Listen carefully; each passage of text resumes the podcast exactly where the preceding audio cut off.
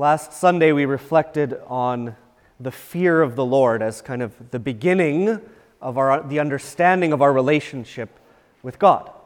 And our readings this Sunday kind of pick up from that idea with Moses encountering God's presence through the burning bush, that this fear of the Lord brings him to remove his sandals because he's on holy ground. But the next quality or characteristic of God that I'd like to reflect on is God as condescending.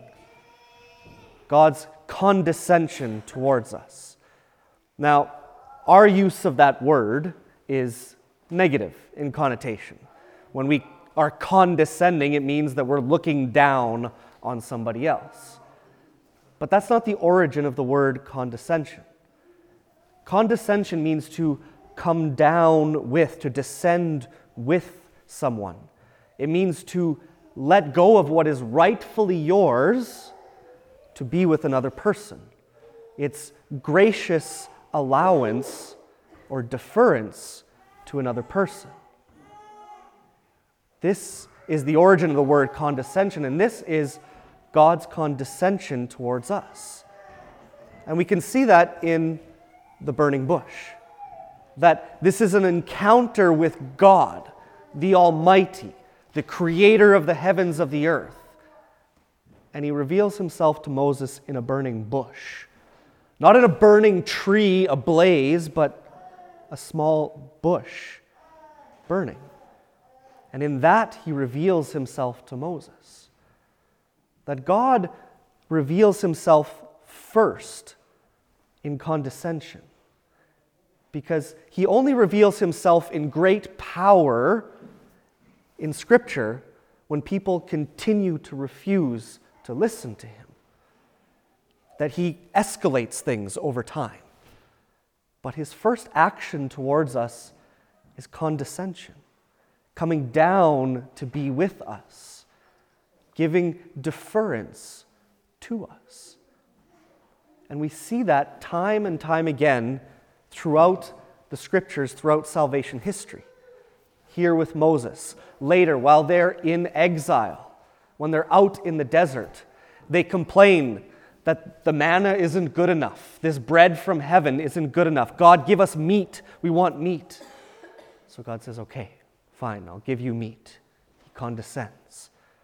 Then later, once they're no longer in exile, then they say, God, we want a king.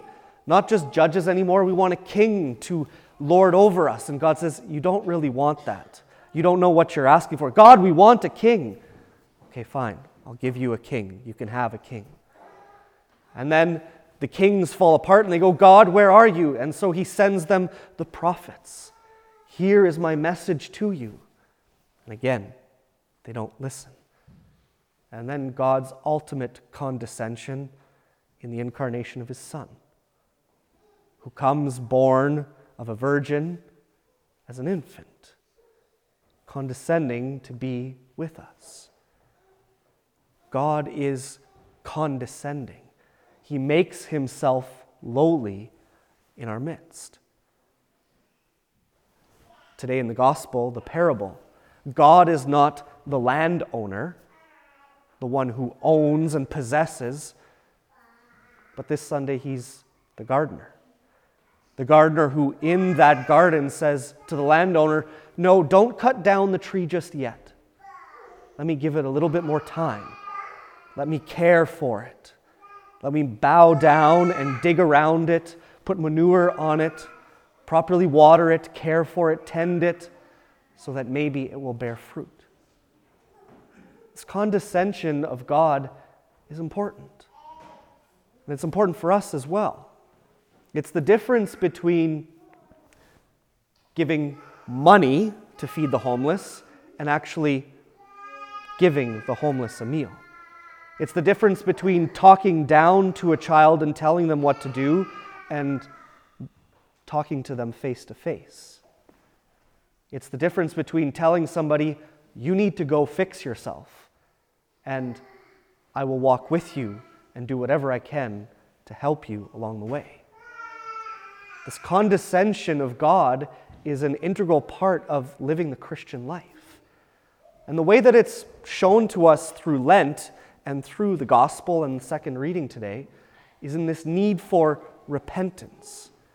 Condescension is important in properly knowing how to repent. Because the problem with the Corinthians is they thought they were pretty darn smart. They thought they knew everything that they needed to do, and Saint Paul is telling them, so did the Israelites when they went through the Red Sea and escaped the Egyptians. But many of them were destroyed in the wilderness because they would not repent. Or Jesus in the gospel is saying, these Galileans were killed, so do you think because they were killed that they were worse sinners? No, you better repent. Or those who were killed by the Tower of Siloam falling, were they worse sinners? Is that their punishment for their sin? No, repent. The, the condescension that's needed in repentance is acknowledging the true reality of our sin. We allow ourselves to descend with the worst of sinners because it's an acknowledgement that all of us, by our sin, are not worthy of the glories of heaven. We descend with the lowly because it reminds us of how far we are from God. But the great gift of our Christian faith is that by descending, we are raised up. We make our way towards Good Friday and Holy Saturday, where, as we pray in the Creed, Jesus descended into hell. Jesus condescended to the lowest possible place so that he could lift us up. We remember that condescension of God because it reminds us that he wants to suffer with us. And we remember that condescension in our own life because it reminds us to make ourselves small, little, the reality of who we are because of our sin. But the great gift of our Christian faith is that by condescending, God raises us up. And so we repent, we condescend, so that God can save us.